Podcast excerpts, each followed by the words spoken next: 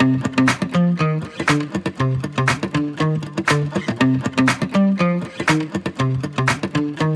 this episode of Crashing the Net, we'll take a look at hockey in eastern Idaho. George sits down with general manager of the Idaho Falls Spud Kings, Erik Hudson. Special features reporter Mike Walker joins us for a discussion about the state of hockey in the region. Join your host, George Mena, and I'm Andrea Todd. This is Crashing the Net. Erik Hudson relocated to Idaho Falls to be the general manager of the junior hockey team. Erik was gracious enough to sit down with George. George, where did that conversation take you?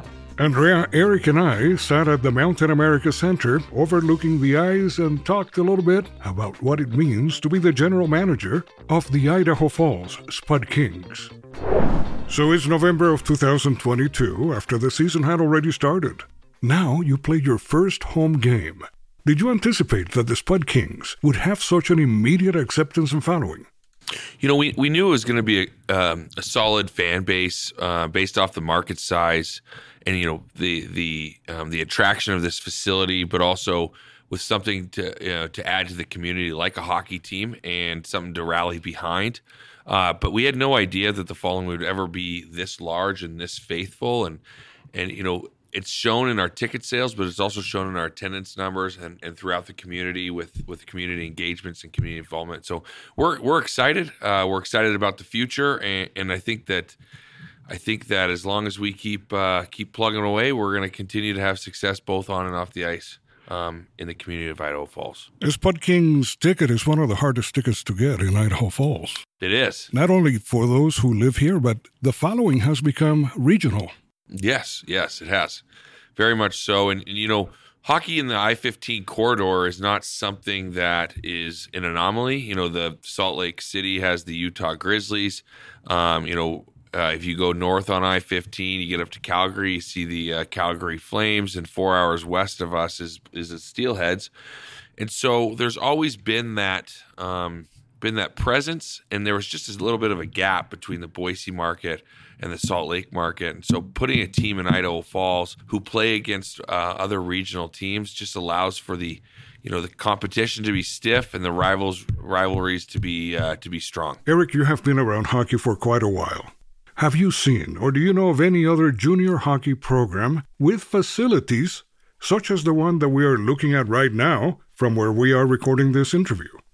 You know, I've seen. I've been all around the world in hockey. I've been. I lived in Canada for most of my my young adult life, and and I've been you know over overseas to Romania and Turkey, and all for hockey purposes. And I grew up in Spokane, which of course has the twelve thousand seat Spokane Arena, which is a gorgeous venue. Um, but I've never seen a, a, an arena that was a perfect fit for the community of fans that we have here. Any bigger, I think that um, I think that the atmosphere would be affected by it. Any smaller, I think that you know it would have it would have impacted the overall um, you know overall uh, advantage that we have uh, over our opponents and um, and for the amount of people that want to attend our games, this venue was built. Um, it was almost custom built for the size uh, of people that we have in here at each game. Would you not agree that a Spud Kings game is much more than just a hockey game? Some would say that is an experience. Yeah, and kudos to the owner of the building, and you know, Idaho Falls Auditorium District, for building this with such care and, um, you know, the, the amenities of this facility, the video boards, the ribbon boards, the the audio visual systems throughout the facility, you know, the restaurants in the, within the concourse uh, the in-game entertainment with Hunter and, and the Spud King staff doing an amazing job is a really, really unique situation. But the, the really thing that I like the most is that the community uses this as a pole vault for, you know, for to help others throughout. You know, the nonprofit groups um, operate our concession stands, and so the commissions they generate from food sales help with their nonprofit organizations. Um, we obviously have the tater toss, which is a wonderful experience. It's fun for the fans, but it also allows for nonprofits to raise money that way. And and really, from the top down, this building not only is an experience and a, and a, and a show on ice, but it's um, it's a give back to the community in a way where um, it really resonates with a lot of folks. Where do you see the future of the Spud Kings? Is it going to go to a higher level over the next few years? Do you think the market has justified that it's worthy of something beyond junior hockey, perhaps? Well, there's always a, a, time and a place for a hockey team to fit in a in a community, and you know, junior hockey is a perfect model for a, for for Idaho Falls because number one, our our players are 16 to 20 years old, and their their primary achievement is to get to the NCAA level of hockey. And you know they're not living in apartments, and they're not they're not um, buying houses here. They're living with host families, and so a that allows our players to integrate well in the community, and then two, what what we want to achieve here is just to create an atmosphere for everybody to come uh, uh, and that's affordable. Um, they'll keep coming back, and you know junior hockey is just a perfect fit for that type of model um, in Idaho Falls, and I don't th- I don't see that changing in the near future. After the first uh, year of the Spud Kings, was it four or five of your players that went on to college? Yeah, we had five commitments. Um, we had one commitment, uh, NCAA Division One, uh, Landon Wright. Uh, he committed to the University of Maine. We had a handful of guys commit NCAA Division Three, and then we had a handful of guys commit ACHA Division One.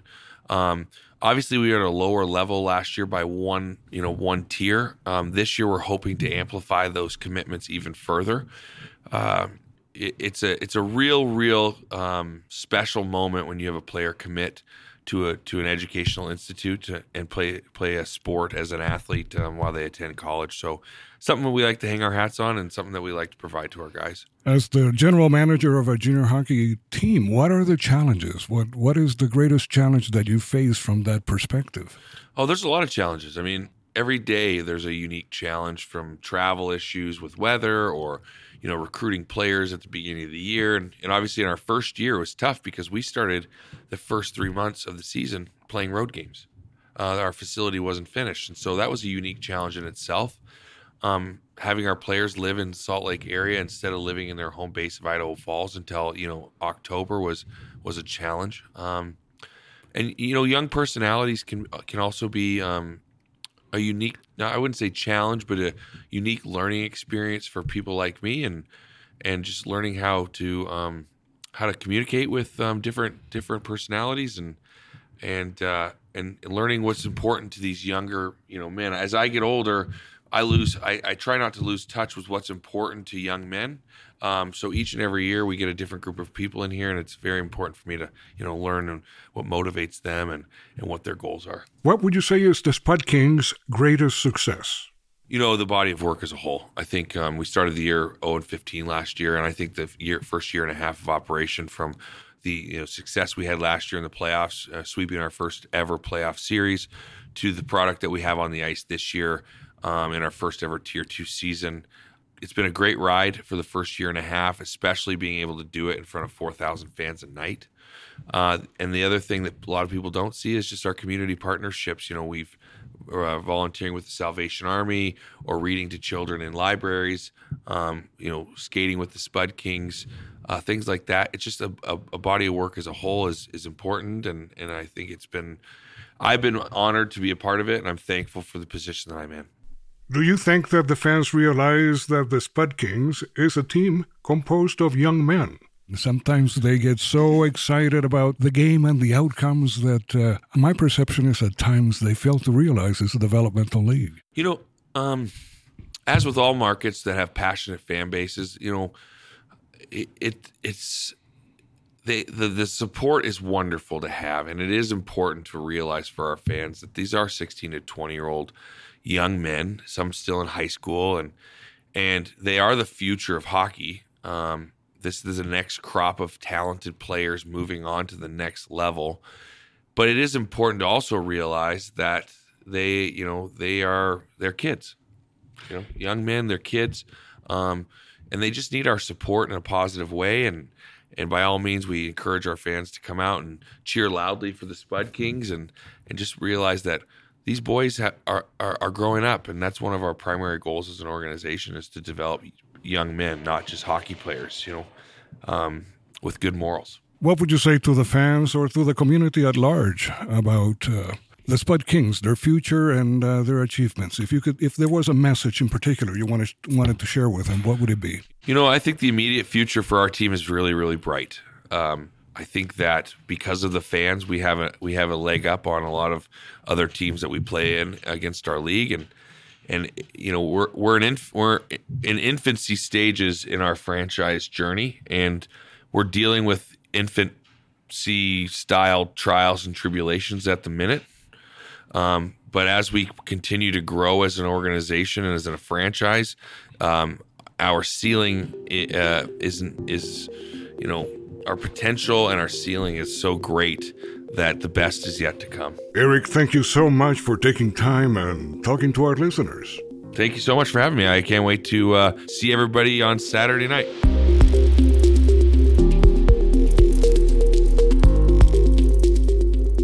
We just heard from Spud Kings general manager Erik Hudson about the impact that the Spud Kings have had on hockey in our region. But there is another team that is also having a great impact on hockey, and that is the ISU Bengals.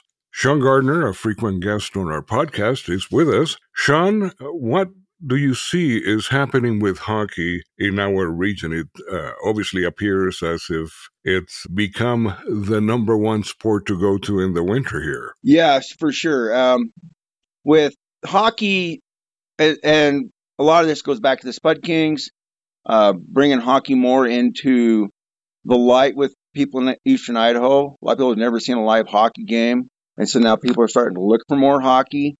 With our ISU games, where we're a brand new team this year, we're building a fan base, but we're getting more and more attendance at every game, and it's really exciting to see after having been involved with hockey in Idaho Falls for a lot of years through youth organizations, uh, it's nice to see hockey growing and becoming more more mainstream.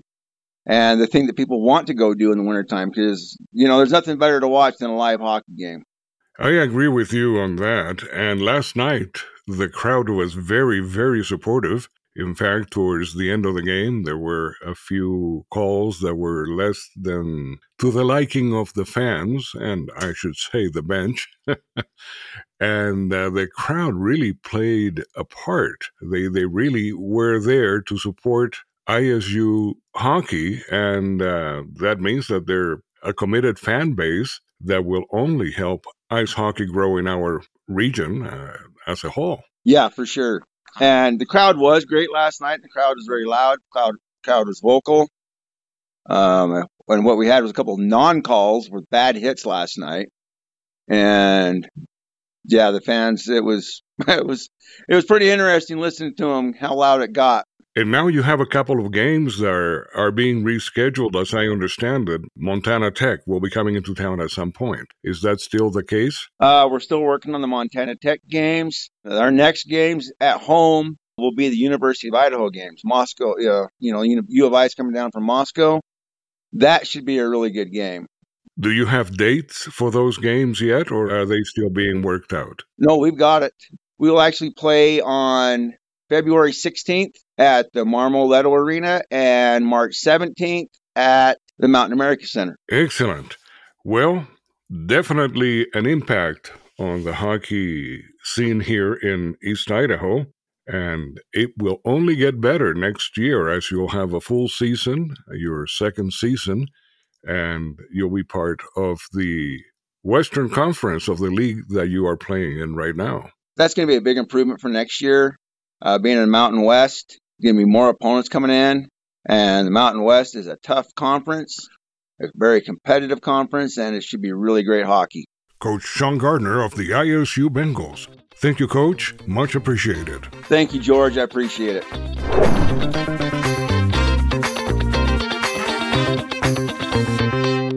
Special features contributor Mike Walker joins us for a conversation on the state of hockey in our region. Welcome, Mike. So, we're just recording a, a brief feature. We are talking about the state of hockey in Idaho at present. And specifically, we're talking about Eastern Idaho. Uh, I'm not talking today about the Winter Classic that Andrea and I attended uh, on January 1st, which we should do a feature at some point about that. Uh, it was historic, and and also it would be good because while Andrea and I are both Golden Knights and Kraken fan, um, I am more of a Kraken fan, and Andrea is a more of a Golden Knights fan. So that feature is something that you should look forward to as well. We'll talk about that experience uh, sometime very soon. I'm still not over the hurt. Yeah, it, we probably need to wait a little bit, but in the same vein, in the same vein, the Kraken have been really hot. They've lost a couple recently, but they had they had 11 points in a row, nine nine win streak, and um, you know they're they're going to make the playoffs again this year. Now, of course, the Golden Knights will, and the Golden Knights will do great things, and they're such a great team. And I'm not going to throw shade ever on my number two team, but it was fun to see the shutout. Anyway, nevertheless, we're talking about Idaho hockey today. I really enjoyed the interview with Erik Hudson that that George did recently, and uh, he said some things about one of the questions that I really wanted to address in this brief feature. One of the things that Erik talked about and that George asked him was regarding the state of hockey in Idaho as far as if a higher level team besides NCDC or junior hockey could come and be sustained in Idaho Falls. And one of the things that was mentioned was Erik said that this arena is perfectly suited to this region, and and I actually agree with him. Um, I think if you would have asked me last season or even earlier in this season, I would have said no. They they underguessed. 4100 seats a night you know the tickets sell out they're, they're sold out even onesie twosies like seats are just sold out for Spud Kings games. So uh, there was a point where I would say, yeah, you could have built a bigger arena, but at the same time, this is junior hockey. Erik made some good points about you know like this this the setting and so forth. It's pretty big. I mean, very few places he even said that are in junior hockey have the kind of arena that we have. I split time between Jackson Hole and Idaho Falls, and and I was at the arena where the, the Jackson Hole Moose play, and it's much smaller, obviously, and it's and it's a different level of hockey, minor league hockey. They don't have the capacity. Probably the population is is is a tenth of ours anyway, but uh, but they have but they have like hockey support. Like there's rinks all over the place, and Idaho Falls, it's a hockey town. I think I think Erik's statements about you know kind of being surprised that this was as supported as it is is probably true, but this is a hockey town. This is Idaho Falls is a place where hockey would do well. I still stand by my earlier feature where I believe that Idaho Falls could sustain a minor league team here that's that's a pretty high level even uh, if if if the NHL comes I'm standing by this statement if the NHL comes to Salt Lake City I should say when because I really believe it will because they're going to they're I mean they're getting professional baseball temporarily, and then eventually they'll have an expansion team. They're, the the Oakland Athletics are going to play briefly in Salt Lake when they're waiting for their new stadium to be built in Las Vegas when they move to Vegas. And in that time, it's going to show that there's baseball there, but there's also going to prove that hockey can be sustained in that town. And so, long story short, I know I'm rambling here, but long story short, if the NHL comes to Salt Lake City the Utah Grizzlies could either stay in West Valley City or they could move. And this town is poised to bring them and support them. We have as many fans as many minor league teams have. In fact, we probably could generate even more revenue and more excitement and be a part of the national scene I mean, after all, there was a figure skating ho- hockey player movie that came out this season through like one of the quasi hallmarks set in Idaho Falls, right?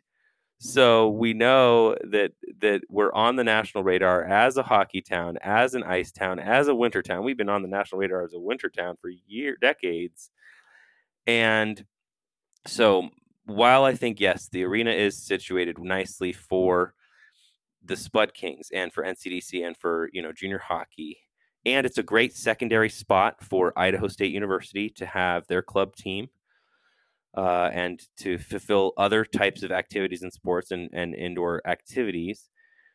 I do think that even as it's situated right now, the Coyotes play the Coyotes play in the NHL right now in an arena with the same number of seats, just about. And um, and I know that's temporary, but it's, it's still true so, not to ramble too much, but I think that the state of hockey in Idaho could change, and it, and it just would require the right kind of financial investment, the right kind of participation from Idaho National Lab, from Melaleuca, from Elevation, from a lot of other types of corporations and organizations. And it's regional support. You'd get support from Montana, Wyoming, Idaho, Utah, northern Utah, and you know, of course, eastern Idaho and the region. So, but Eastern Idaho by itself and Idaho Falls as the place could do more. Now, let's talk about another thing. The Spud Kings, just after that interview that George did, they announced a new head coach for the Spud Kings, John Buchanek. He's got quite the resume. Uh, I think it's exciting. I think it's great. I think it'll be good for Spud Kings. Andrea, what are your thoughts? I think anytime our management of the Idaho Falls Spud Kings is looking toward the future and looking to progress, it is a good thing. This was an episode packed with conversation. Thank you for joining us. Please leave a review, it helps us reach new listeners. We hope to see you next time. For George Mena, I'm Andrea Todd, and this is Crashing the Net on the Idaho Hockey Network.